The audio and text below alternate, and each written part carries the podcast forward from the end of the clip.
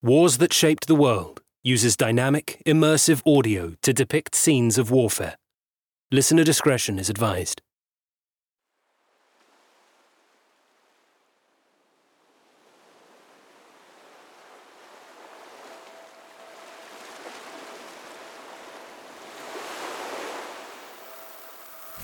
This is a momentous hour in world history. This is the invasion of Hitler's Europe.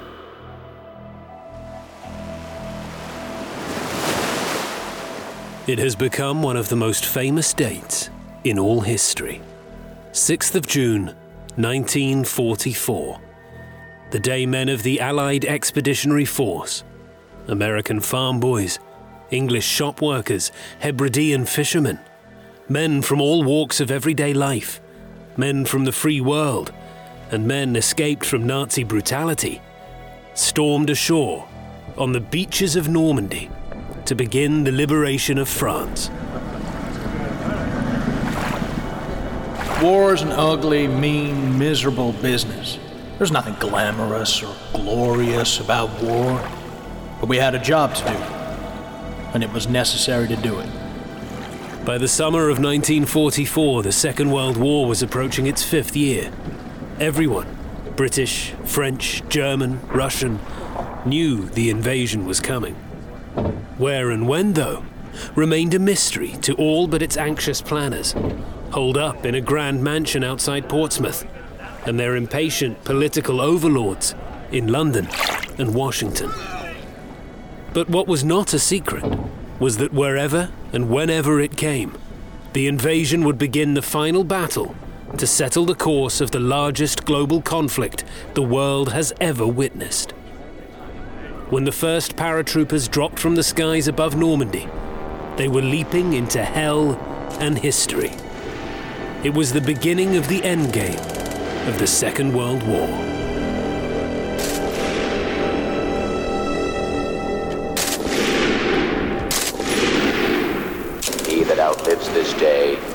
Will stand tiptoe when this day is named.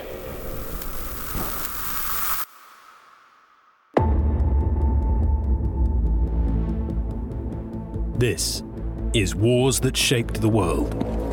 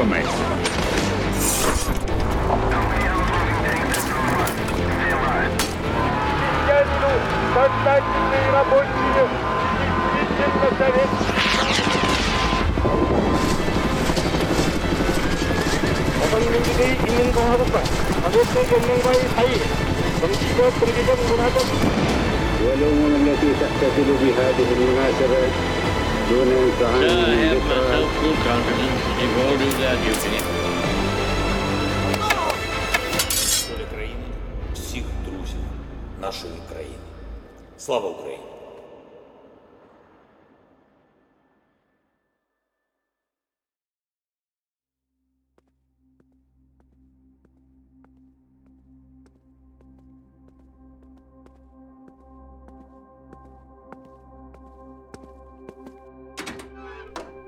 As I climbed aboard, I felt tense, extremely frightened.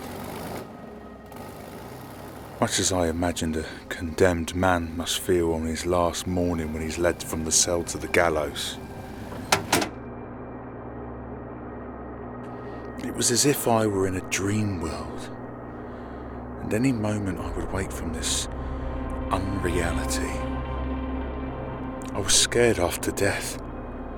Yet, at the moment the glider parted company with the ground, I experienced an inexplicable change.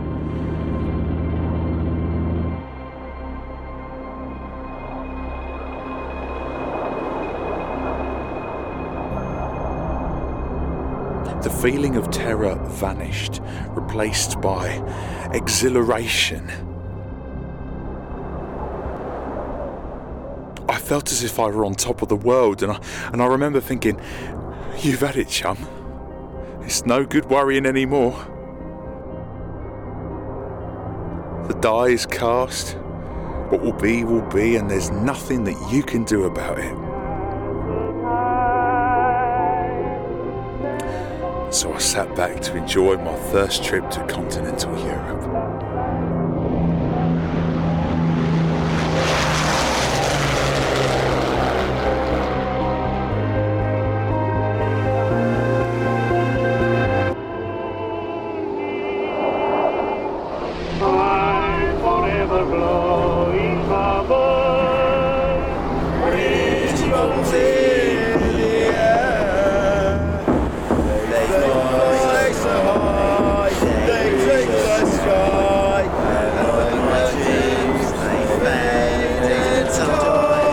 That's enough, shut up. We're casting off. The bastards hear us coming.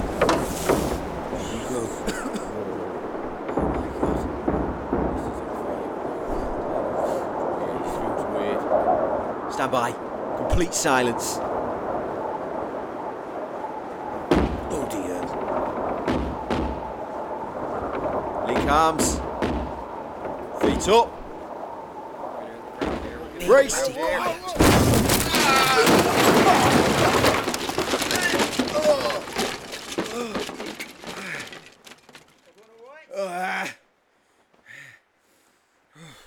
Go with the lads! Up the oxen back!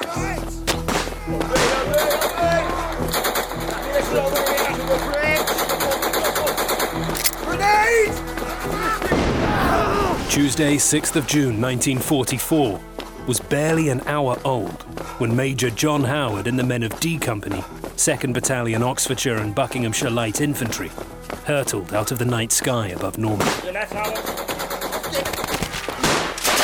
Forwards, Roberts! Forwards, man, for God's sake! The first glider landed with such force the two pilots were hurled through the windows and knocked unconscious. They were followed by Howard's men firing their Sten guns and throwing grenades as they charged towards the bridge. The gunner! Hit the bloody gunner! It was a brief but bloody struggle. Shoot him! Shoot again! and at its end, the bridge, a key crossing over the Caen Canal, was theirs. Come on. So far, so good. Now all the outnumbered and lightly armed men had to do was hold firm against inevitable German counterattacks and wait. Wait and hope. Largest invasion force ever to take to the sea, at that moment approaching the French coast under the cover of darkness, could smash the formidable defences of the Atlantic Wall and cover the handful of miles to the small village of Bénouville before the Ox and Bucks ran out of men and ammunition. D Company had successfully launched the first Allied mission of D Day, Operation Overlord, a plan of high ambition and risk that would, if successful, lead to the end of the Second World War. If it failed, that hardly bore thinking about after nearly five years of war.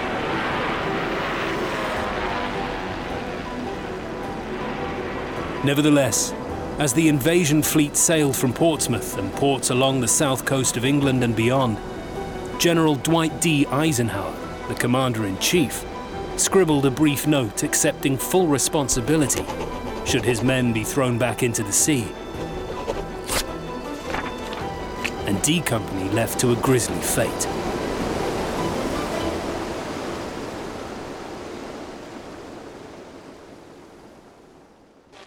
We believe that the Nazis and the fascists have asked for it, and they're going to get it.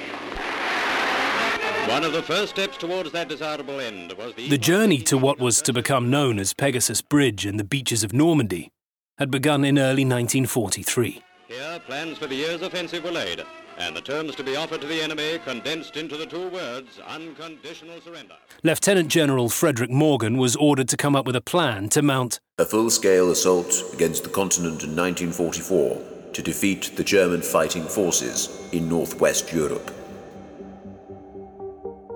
By the end of 1943, Eisenhower was in place, the supreme Allied commander, with General Bernard Montgomery, Monty, victor of the Desert War, installed as commander of all land forces for the invasion. The Axis forces in the desert are in full retreat. There's no shadow of doubt about it. The enemy are on the run. But where to invade? In his initial plan, Morgan proposed landing three Allied divisions in Normandy, where the beaches were close to ideal, but most importantly, defences were not as strong as at the Pas de Calais, a tempting short hop from Dover. Memories of the disastrous Dieppe raid of 1942 remain strong. Ike and Monty liked the outline of Morgan's idea. They took his plan and ran with it, adding more men and broadening the assault along 60 miles of the Normandy coast. Some 73,000 US troops, 62,000 British, and 21,000 Canadian would cross the channel. Many were green, thousands of junior officers and enlisted men who'd never shot a weapon in anger, never confronted the Wehrmacht.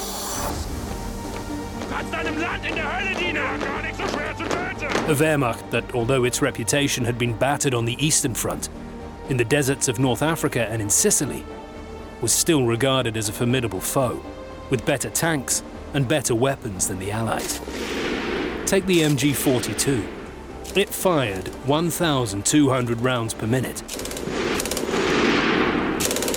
The British Bren gun couldn't manage even half that.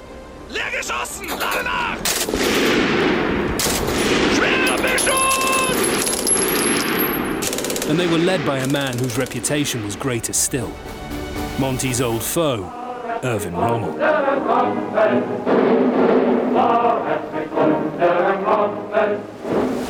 Rommel commanded Army Group B, which included a Normandy coast guarded by concrete bunkers, trenches, and emplacements, all behind a mass of six million mines. Executing a successful landing at such distance from the English coast remained a daunting task. Preparation was all.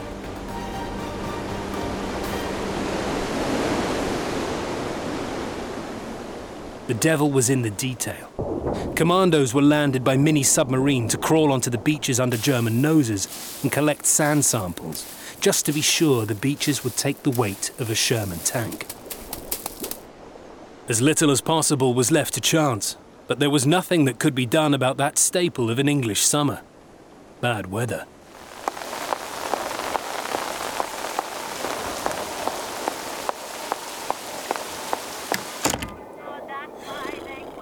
As May turned to June, Eisenhower and his staff scowled out the windows of Southwick House, their headquarters outside Portsmouth. It was said to be the worst summer weather for 20 years. No invasion could take place unless the weather was on side. It was postponed once. The cooped up troops in damp camps across the south of England were grumbling. How long could they keep the men on edge for? Would the secrecy of the operation hold? Dr. James Stagg was head of the British and US meteorological team. The weathermen were split, unable to agree. On Sunday, 4th of June, Stagg met with Eisenhower at 4:15 a.m. His news was as gloomy as the weather. But as the day wore on and information was collated from weather stations on the Atlantic coast, Stagg glimpsed a gap in the storm clouds.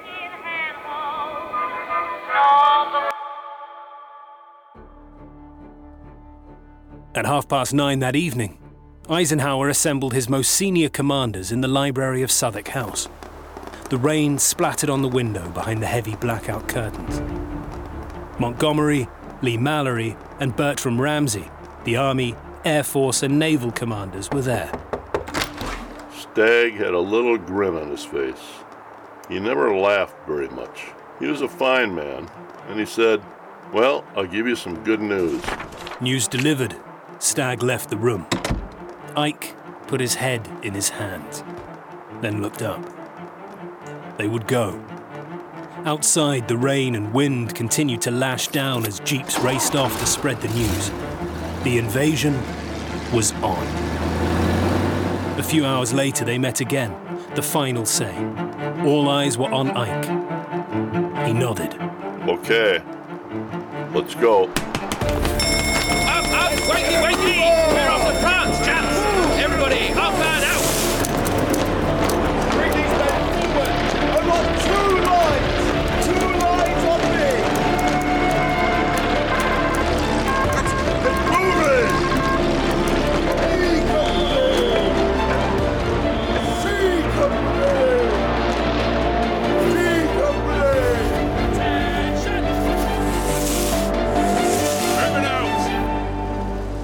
fleet destined for Utah, the furthest of the five beaches, had already turned back once.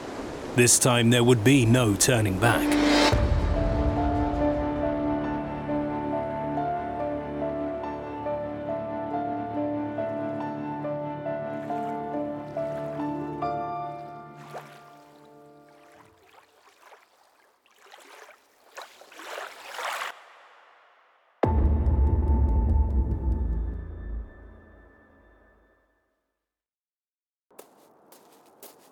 Eisenhower left Southwick House and returned to his caravan in the grounds.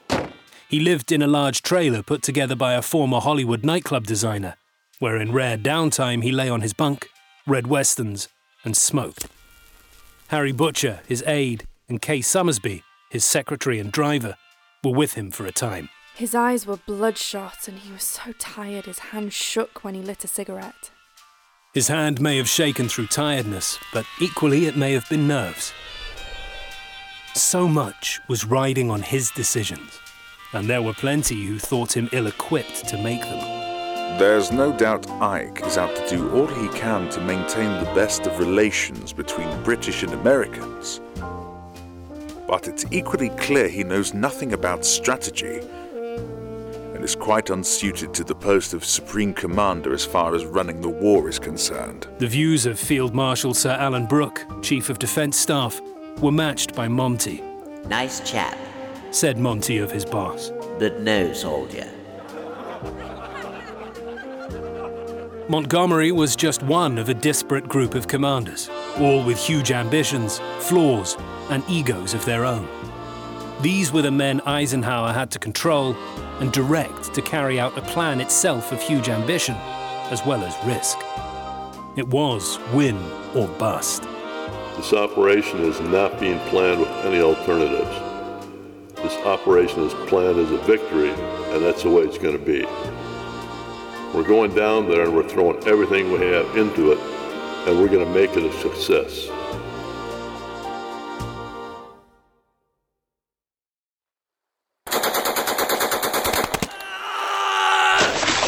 Major Howard and D Company were the first of Ike's men to put his operation into practice and make a success of it. Not far behind came their fellow airborne troops, a huge fleet of planes and gliders crossing the channel, seeking their drop zones at either end of the invasion beaches. Before I see the dawn of another day, I want to stick this knife into the heart of the meanest, dirtiest, filthiest Nazi in all of Europe. Colonel Jump Johnson delivered his pep talk to the 501st Parachute Infantry Regiment with a pair of pearl handled revolvers hanging on his hips. He pulled a large knife from his boot as he spoke.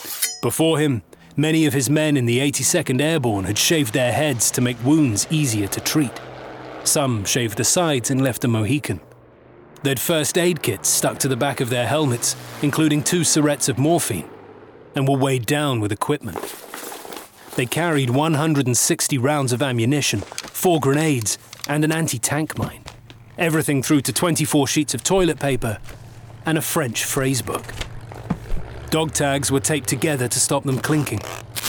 Outside the hangar, the paratroopers could do little more than waddle towards rows of C 47 Skytrains. At 2200, the order came. Shoot up.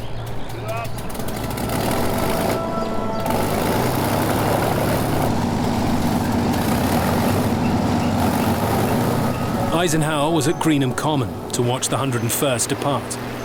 Kay Summersby said he'd tears in his eyes as he watched the planes take off at 10 second intervals.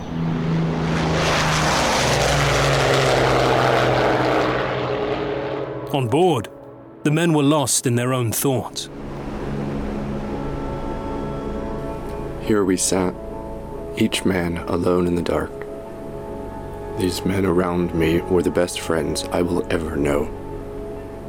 I wondered how many would die before the sun came up. Lord, I pray, please let me do everything right. Don't let me get anybody killed. And don't let me get killed either. Or they think I'm too young for this. Kill or be killed. Here I am, brought up as a good Christian. Obey this and do that. The Ten Commandments say, Thou shalt not kill. There is something wrong with the Ten Commandments, or there is something wrong with the rules of the world today. They teach us the Ten Commandments and then they send us out to war, and it just doesn't make sense. The two US divisions were to be landed on the Cotentin Peninsula, on the western flank of the invasion. The 82nd were to secure the town of Sainte-Mère-Église, which sat across strategic roads, and seize crossings over the River Merderet.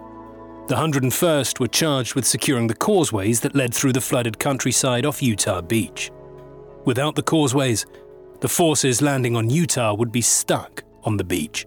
The British 6th Airborne were to guard the invasion's southern flank, as well as blowing some bridges to stop German counterattacks and capturing others to aid British and Canadian advances off Gold, Juno, and Sword beaches.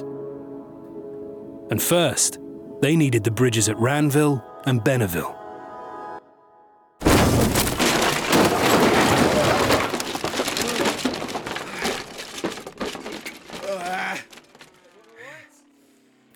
Major Howard's men were tough. His motto was win at everything, even when it came to brawling with US troops in pubs. They were trained to operate on the very edge. They landed in six Horsa gliders, and once the shock of hitting the ground had gone, the pilot of one, Oliver Boland, announced their arrival. Okay, we're here. Now piss off and do what you're paid to do. Go the lads! Up the oxen back!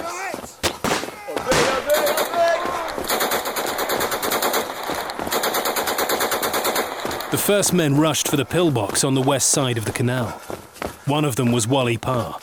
I dashed to the first one, put my rifle in the side of it, whipped out a 36 grenade. I slung open the door, pulled the pin, slung it in, shut the door, and waited. It went off a treat.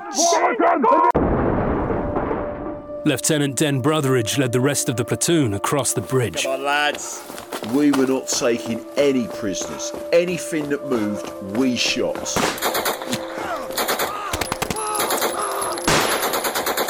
The startled Germans at last opened fire.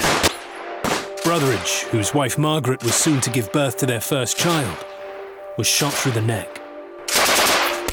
It was a mortal wound. He was lying on his back, looking up at the stars and looking terribly surprised. Just surprised. The doctor gave him a shot of morphine and began to dress the wound. Before he could finish it, Brotheridge was dead.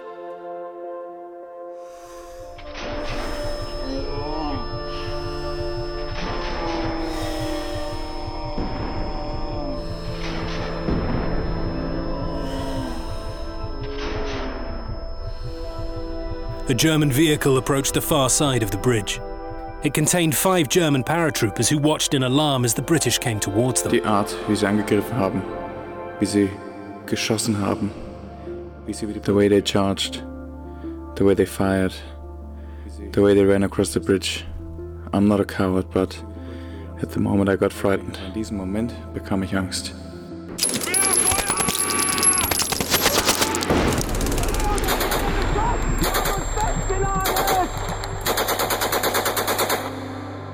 The German defense was soon broken. Those who could fled. The bridge was D Company's, and so, a short distance away, was the Orne Bridge. Corporal Tappenden, the radio operator, huddled over his set to send the success signal. Ham and jam. Ham and jam. Ham and jam. Ham and jam. Ham and jam. Ham and jam. Ham and jam. Ham and bloody jam. Ham and bloody jam. There was no response, so he kept transmitting, frustration growing. Wally Parr, meanwhile, had taken up position by the cafe next to the bridge, run by a resistance member, Georges Gondrée. Parr peered through a grill beneath his feet into the cafe's cellar, where he caught sight of Gondrée's wife and children. He handed down a bar of chocolate. They were the first children to be liberated in the invasion of Europe. Liberated by a Cockney soldier with a bar of chocolate.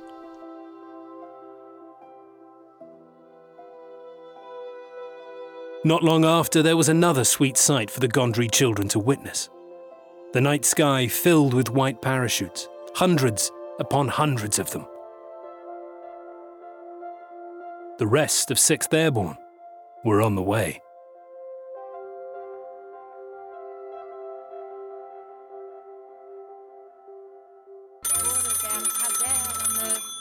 At 11 minutes past one, the telephone rang at General Marcks HQ. Marcks, commander of the 7th Army, the German defenders of the Normandy coast, was handed the receiver. Körper des Generals versteifte sich. The general's body stiffened. His right hand clutched the edge of the table with a jerk of his head. He beckoned to his chief of staff to listen in, zu ihm zuzuhören. Paratroopers, Marcks was informed, were dropping around the River Orne. The telephone kept ringing. Parachutists at Sainte-Mère-Église, on both banks of the River Merderet. The German reaction was as confused as the information they were receiving. The Allies also dropped dummies that exploded on landing. Some hurried to their invasion positions. Others went back to sleep.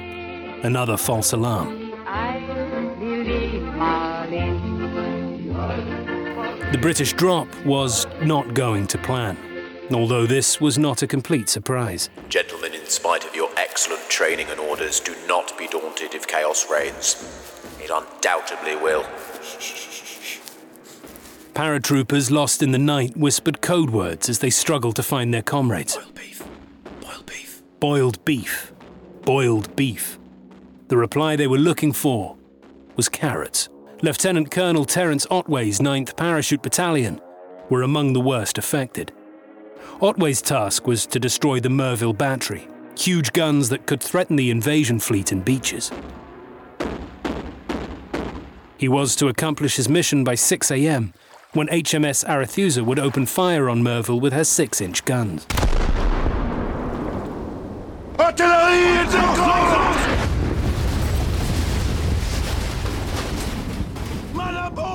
Fewer than 160 of Otway's 600 men reached the assembly point.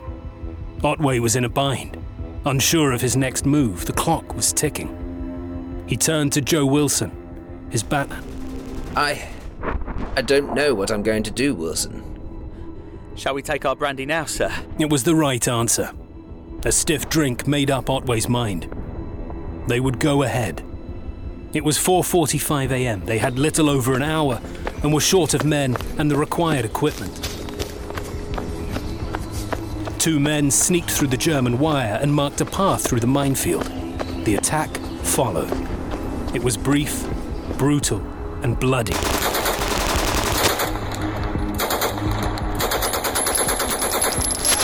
In minutes, they suffered 75 casualties out of 160.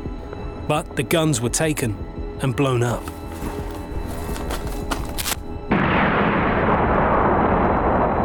Elsewhere, paratroopers were assembling into makeshift units. There was plenty of confusion.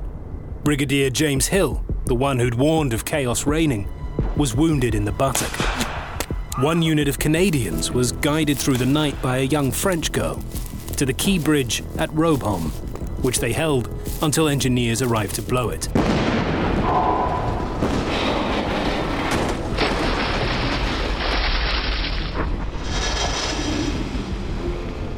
There was one bridge still left to destroy, over the River Dives in the small town of Troarn. It carried the main road from Caen to Le Havre, crucial for any German attempts to attack the invasion force before it could get its feet dry.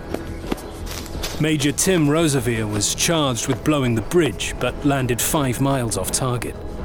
Undeterred, he gathered eight men, packed what explosives he could find into a commandeered jeep and trailer, stormed through two roadblocks and threw the town under fire.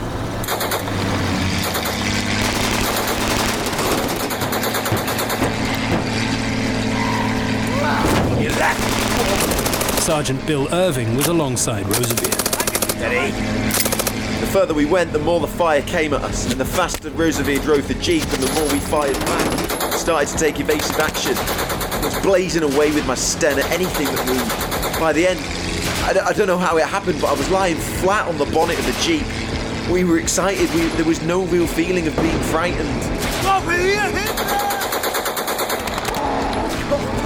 En route, they lost only the Bren gunner, Sapper Peachy, who'd been perched on the back of the trailer. Peachy fell off and was taken prisoner. They reached the bridge, laid charges, and left the trailer full of any leftover explosive as an insurance policy.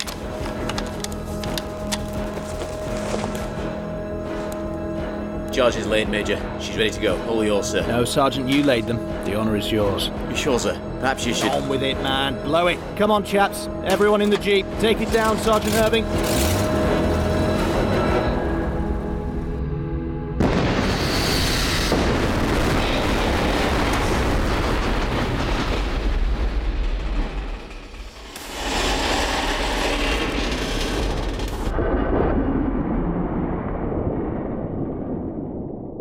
Meanwhile, another party of Roseveare's men had blown both bridges at Bures-sur-Dives, and the Canadians had destroyed the two at Robehomme and Varaville.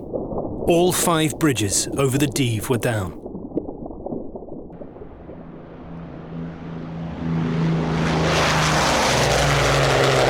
The two US airborne divisions took a different route to Normandy, heading for the Channel Islands, then turning east at a signal from a Royal Navy motor torpedo boat and flying over the Cotentin Peninsula towards their drop zones.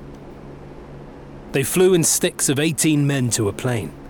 Any paratrooper who refused to jump would be court martialed. General Maxwell Taylor, commander of the 101st, brought a pillow, lay on the floor, and slept. This, his fifth jump, would earn him his paratroop wings. He insisted he'd be first out the door. The problems began as soon as they hit the mainland. Fog enveloped the air armada, and when they came out, it was into heavy anti aircraft fire. O God of our fathers, bless our efforts to provide the armament for peace and protect us if we must answer the call to arms to defend our faith. I was so scared that my knees were shaking, and just to relieve the tension, I had to say something.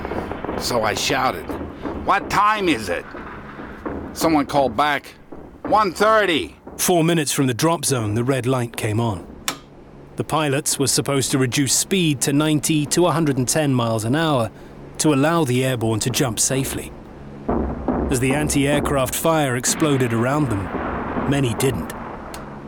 Some of the more experienced pilots lowered their landing gear in a desperate attempt to slow their speed.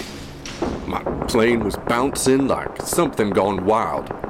I could hear the machine gun rounds walking across the wings. It was hard to stand up, and troopers were falling down and getting up. Some were throwing up. Of all the training we had, there was not anything that had prepared us for this. When the green light flashes on, an American paratrooper is supposed to yell Bill Lee in honor of General Lee, father of the US Airborne Corps, and jump.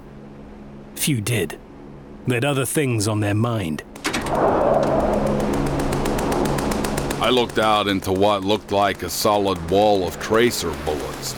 I remember this as clearly as if it happened this morning. It's engraved in the cells of my brain. I said to myself, Len, you're in as much trouble now as you're ever gonna be. Some pilots had flown so low, even below 500 feet, there was barely time for parachutes to open. Some didn't. One man witnessed an entire stick drop to their deaths. He said the sound was like watermelons falling off the back of a truck. Oh shit. Bill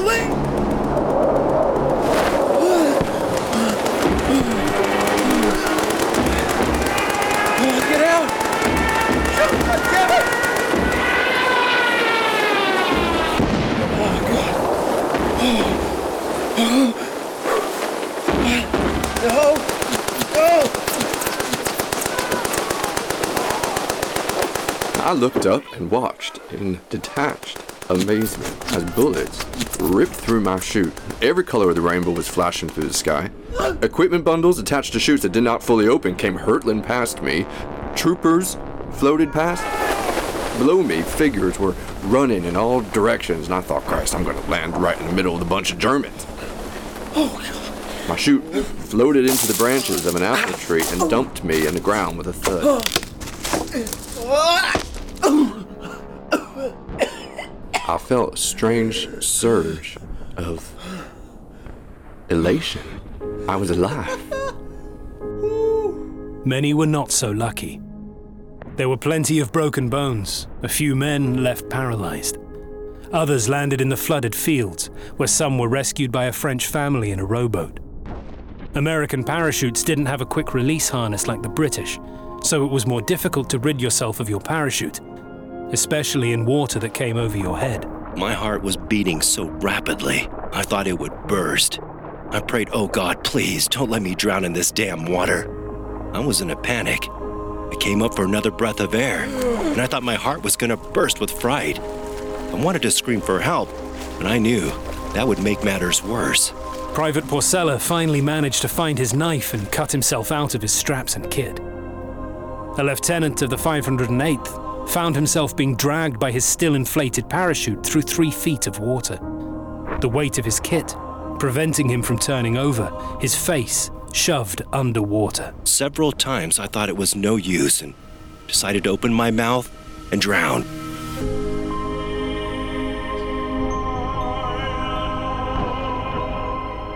But each time the wind would slack up enough for me to put my head out of the water and catch a breath. I must have swallowed a lot of water because I didn't take a drink for two days afterwards. Bullets were singing over my head from machine guns and rifles, but it didn't bother me because at that point, I didn't care. In all, 36 men of the 82nd were reported to have drowned. The 82nd had been given toy shop cricket clickers to identify friend or foe. The men hated them, preferring to use the password Flash, answer Thunder. Captain Sam Gibbons spent an hour looking for his men. At last saw someone, clicked once, and waited for the response. Suddenly, I felt a thousand years younger. Both of us moved forward so we could touch each other. I whispered my name and he whispered his. To my surprise, he was not from my plane. In fact, he was not even from my division. This was a feature of the US landings. Men were scattered across the peninsula, small groups struggled around in the dark, others were alone and frightened. But chance meeting followed chance meeting, and make do units gathered. Small groups went off looking for war. Confusion and chaos reigned, just as with parts of the British drop, but so well briefed were the men down to the lowest private, there was often someone in a group who could suggest a target. One group of the 508th ambushed a speeding German staff car. It turned out to be General Wilhelm Falley, a divisional commander. Wounded and thrown clear, he was shot as he scrambled for his pistol.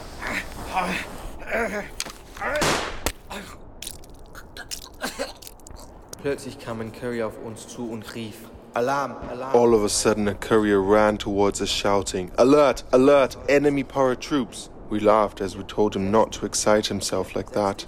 Here, sit down and drink a little Calvados with us. But then the sky was filled with planes. That sobered us up. At one stroke, there were soldiers coming out of all the corners. It was like a swarm of maddened bees. Er war wie ein Schwarm verrückter Bienen. The area around Sainte-Mère-Église was defended by German paratroopers, who considered themselves an elite unit. Ehrlich gesagt hatten wir keine Angst. Frankly, we weren't afraid. We were so confident that everything should be settled in a few hours. We didn't even take our personal effects. Only weapons, ammunition, and some food. Everyone was confident. Alle waren zuversichtlich. It was to be a rude awakening for the Germans. It took the 82nd less than an hour to seize the town. Sainte Mère Église was small and unremarkable, but straddled a vital road across Normandy. Some of the US paratroopers landed literally on top of it. A couple became snagged on the spire of the town's church. One unfortunate dropped straight into a burning house. Others were shot before their feet touched the ground. Feindliche Infanterie! Bleibt sie ab! Er war gar nicht so schwer zu töten! The man tasked with orchestrating the taking of St. Mère Église was Lieutenant Colonel Edward Krause, known as Blood and Guts.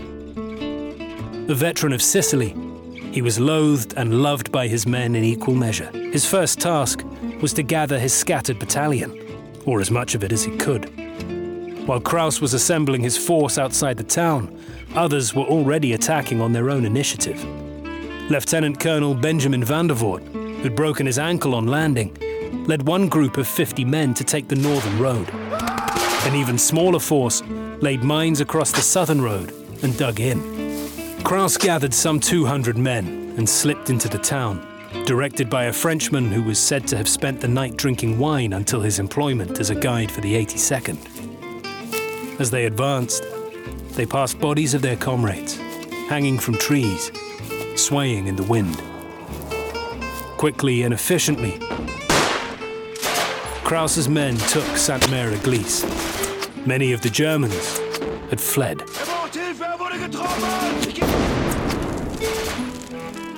Krause took a stars and stripes from his bag and raised it in front of the town hall.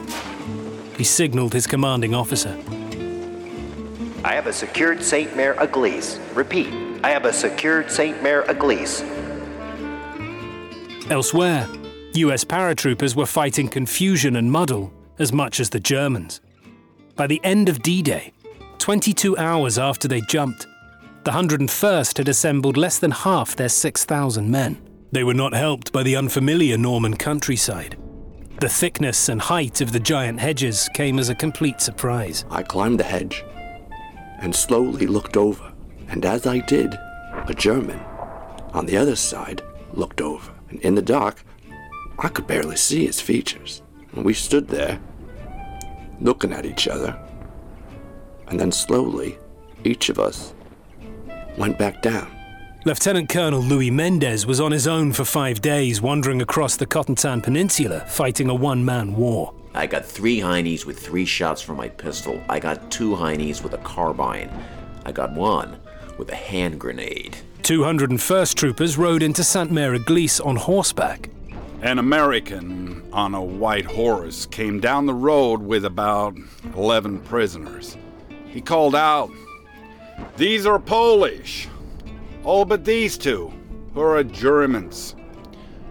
He then took out his pistol and shot both of them in the back of the head.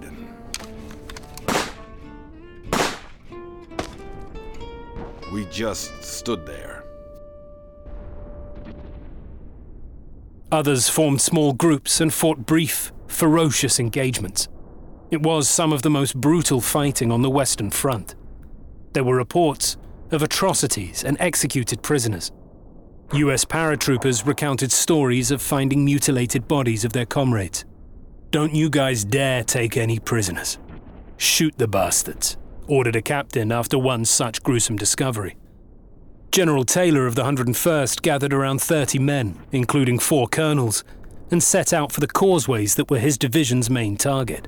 Never before in the annals of warfare have so few been commanded by so many, quipped Taylor. Some had lucky escapes. One glider landed next to a well defended bunker. Upon landing, we discovered the source of the ground fire, which nearly got me. It turned out to be a bunker containing about a dozen conscripted Polish soldiers with one German in charge. After the glider infantrymen directed a hail of rifle fire at the bunker, the resistance ceased. There was silence in the bunker. Then a single shot. There were shouts and laughter, and these Poles emerged with their hands held high. They weren't about to fight the Americans. So, they simply shot the crowd sergeant. Others had it tougher. One platoon of the 501st was pinned down by machine gun fire, trapped in a marsh, clueless as to where they were. You know, Lieutenant Cartledge, I think the Germans are winning this war. It was not a view shared by their superiors. Back in his trailer near Portsmouth, Eisenhower was still up, chain smoking and reading his westerns, when he received first reports of the airborne drops. They were encouraging. So encouraging Air Vice Marshal Leigh-Mallory, who'd predicted the paratroop landings would be a massacre, penned a groveling apology to his commanding officer. I am more than thankful that I can say that my misgivings were unfounded. May I congratulate you on the wisdom of your choice. The 6th Airborne achieved many of their allotted tasks. The US divisions also achieved much, even if they were hampered by the scattering of so many of their men, although it didn't stop them attacking the first Germans they came across. Private Fitzgerald of the 101st helped men from the 82nd assault an anti aircraft gun firing on incoming gliders. On my signal. Now!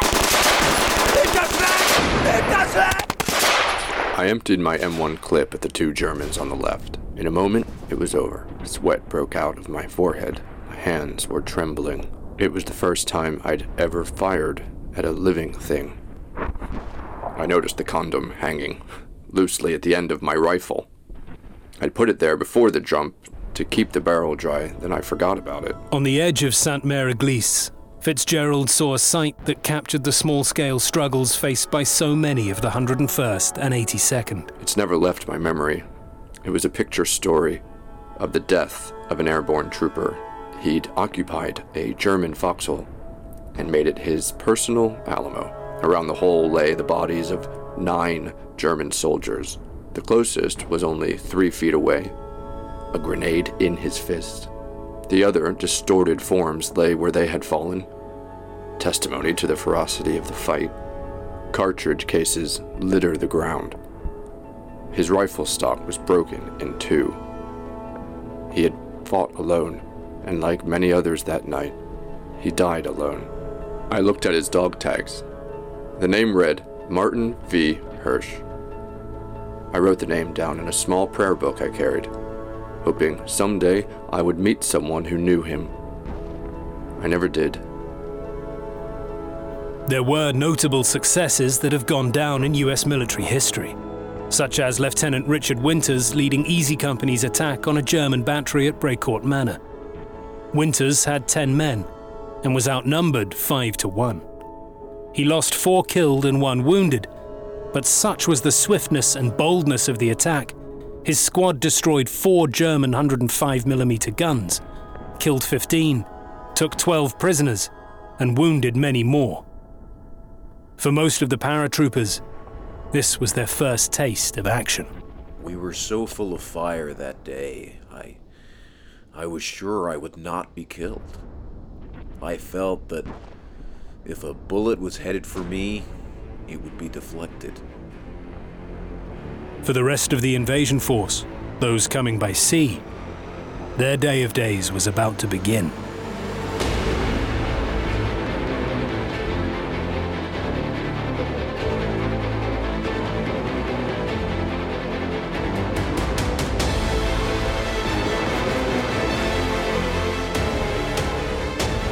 Next, on wars that shaped the world. Ships and boats of every nature and size turned the rough channel surface seemingly into a mass so solid one could have walked from shore to shore. I remember thinking that Hitler must have been mad to think Germany could defeat a nation capable of filling the sea and sky with so much ordnance.